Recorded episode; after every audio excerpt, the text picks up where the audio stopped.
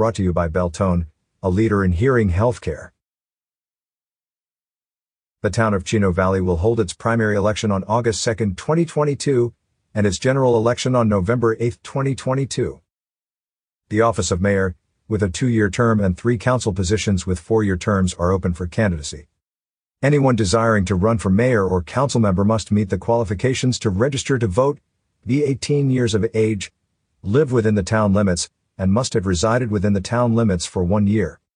Citizens may obtain a candidate packet at the town clerk's office in Town Hall, 202 North State Route 89, by making an appointment with the town clerk at 928-636-2646, extension 1052. Prospective candidates will have until April 4, 2022, to gather the required number of signatures and file the necessary papers with the town clerk. Catch up with more local news stories on signalsaz.com. Did you know you can now listen to all your news and events updates on the Prescott Podcast Network, Cast 11? Follow Cast 11 on Facebook, www.facebook.com slash cast11oz, facebook.com slash cast11az.